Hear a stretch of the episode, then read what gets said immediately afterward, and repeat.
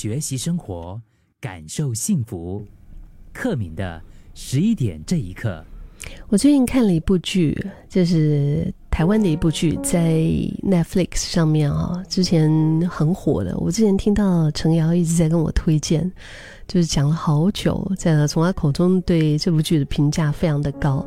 然后前几天呢，我就看了一下，哦，只有九集啊。九集的话，那一集四十多分钟，哈，可以接受啊，不是那种太长的。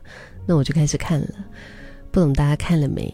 这就是他和他的他，这是呃徐伟宁主演的一部台剧哈，在二零二二年吧，对，就是在 Netflix 上面就上架，然后它的这个剧情就是涉及了很多面哈，呃，故事也是从女性的视角来出发，我觉得是非常棒的一个题材。就是它基本上讲述了女性在经历创伤，然后侵害之后呢，怎么样重新振作起来，寻找自我价值的一个故事吧。徐伟宁真的演得非常的好，他真的是真的太厉害了。以前我没有看过什么他的剧哦，这最近看到这一部之后，就嗯，给他一个大大的，真的是两只手的大拇指都举起来。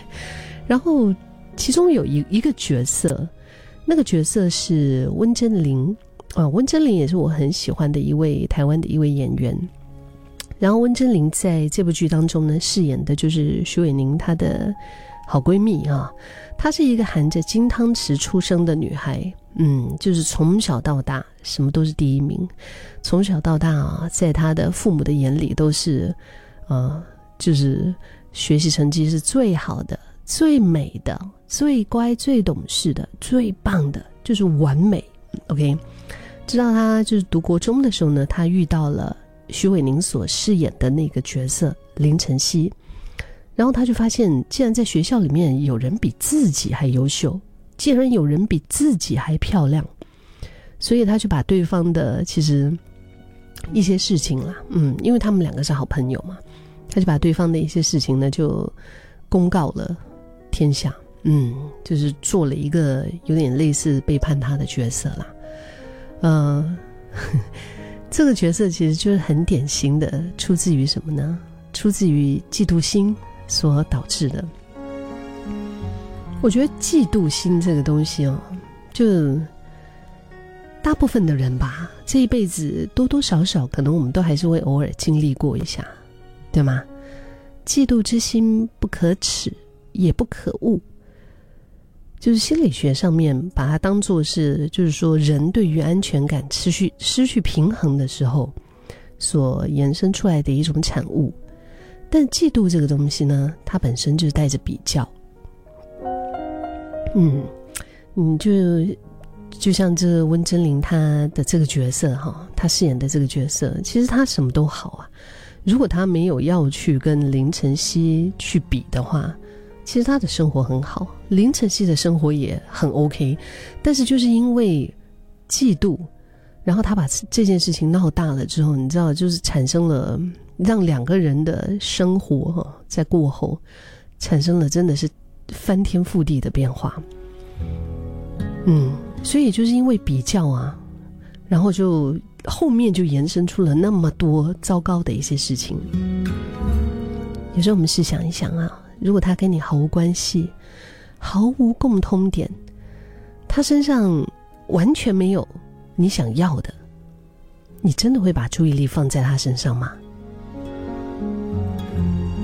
就是会嫉妒的人呢，很多时候潜藏的另一面是没有自信，自信不足，无论说。就是啊，我自己要多能干也好啊，但是他还是会怕别人威胁到他的地位和资源，又或者本质上觉得自己其实不够出色，啊，其实不相信自己可以做得更好，所以只能够酸酸的望着那个超越自己的人。说到底啊，嫉妒啊，其实就是怕被比下去。怕失去的一个内心的小剧场。如果你自认是带着嫉妒的，是不是我们可以看清一点呢？就是这个东西，它正在妨碍你进步，它不会让你变得更好。真的，你把对方看糟糕，它不会让你变得更好。但是如果你是那个被嫉妒的角色，也请不不需要生气。可能别人嫉妒你，只是因为他们太害怕失去，而不小心伤害到你。最近看到一句名言，黑格尔他说：“有嫉妒心的人，自己不能够完成伟大事业，却尽量去低估他人的伟大。”如果你自己也曾经被嫉妒过，或者你自己曾经有这样子的经历啊。也欢迎你跟我分享啊，八八五五幺零零三。